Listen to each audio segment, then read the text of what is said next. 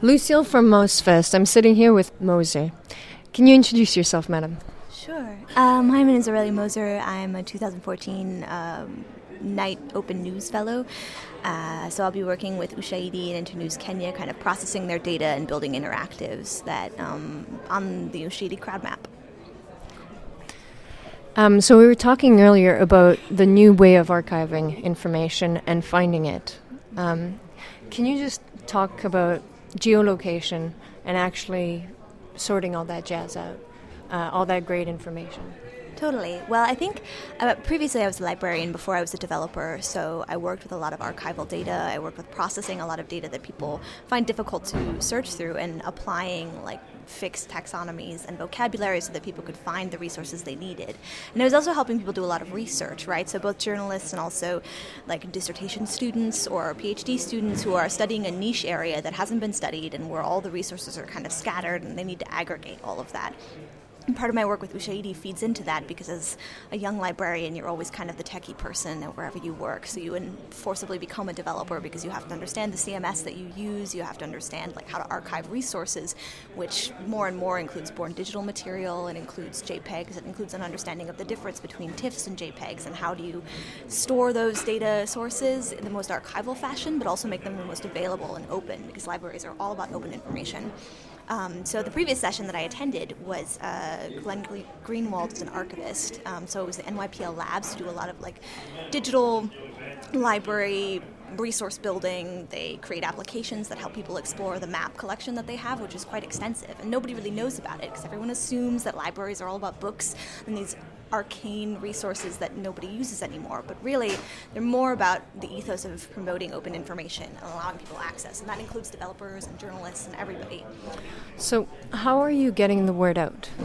Oh, right. So, building these digital tools they're accessible on the web, right? And part of the sort of difficulty in being a librarian is presenting the resources in a way that is interesting and accessible to most people, but not just in an information access sense, but also in an information appreciation and processing sense.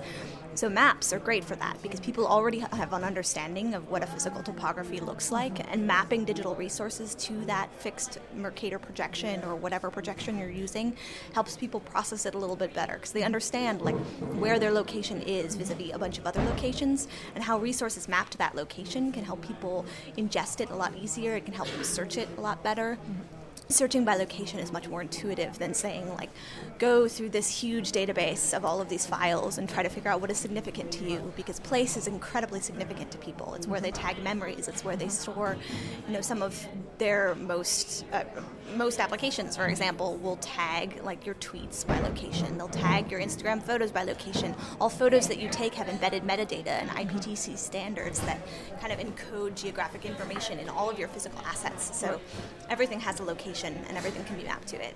So at MozFest, you talked about geolocation. Did you talk about another way of tagging uh, information? Yeah, so um, there are a couple of different ways. There are structured ways and unstructured ways. Um, in library school, you kind of learn about taxonomies and how to develop controlled vocabularies because part of the problem in organizing information is that everyone wants to invent his own standard, right? But that's not efficient for networking a lot of resources. You want all the libraries to use the same standard so that they can communicate resources and information because no one archive is like the central repository for everything. There's no Library of Alexandria that collects all of the information in the world there are a bunch of little libraries and you need to network all of their resources. So developing Common Core metadata schema to network all of those resources by What was that? Oh, the Common Core metadata schema.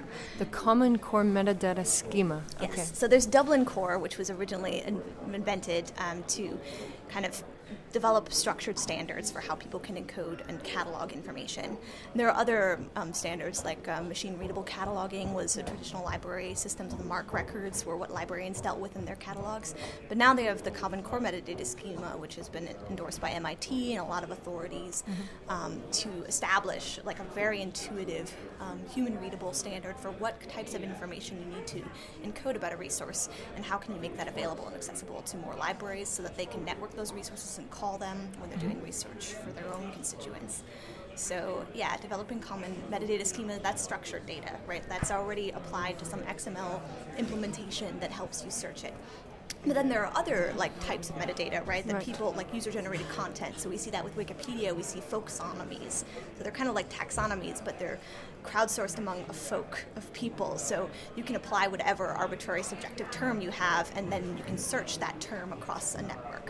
So um, folksonomies are a little more unwieldy, but they're also sometimes more accurate Be- in terms of, like, for example, a map. You have a fixed taxonomy of place names that have been defined by some authority. But sometimes the demarcations for a certain area, according to the people that actually live there, are completely different than what's been promoted by some geographical authority. So I might say I live in this neighborhood, when really, according to the projection, I live in this boundary. Um, so collecting both folksonomies and taxonomies and kind of fusing them together is really the most effective way of understanding how information meshes develop across um, physical locations and across resources. Thank you for the in-depth explanation. yeah. Are you working personally on a project with this?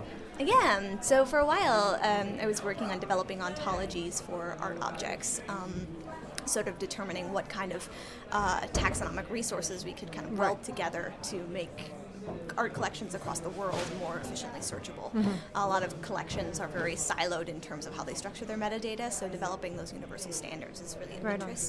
But it's actually really challenging because when you think of like computer or machine processing, Mm-hmm. sometimes language is an issue. So, like Unicode standards for UTF-8 uh, supports a certain number of languages, but if you have the, the place names from a particular language like Czech, which is UTF-16, right, then you have to somehow map all of those resources together. So, I'm really interested in developing those crosswalks and um, kind of working on a lot of global mapping projects with Ushahidi and trying to make all of those um, asset mapping and archiving for the average person and hyperlocal news reporting really accessible.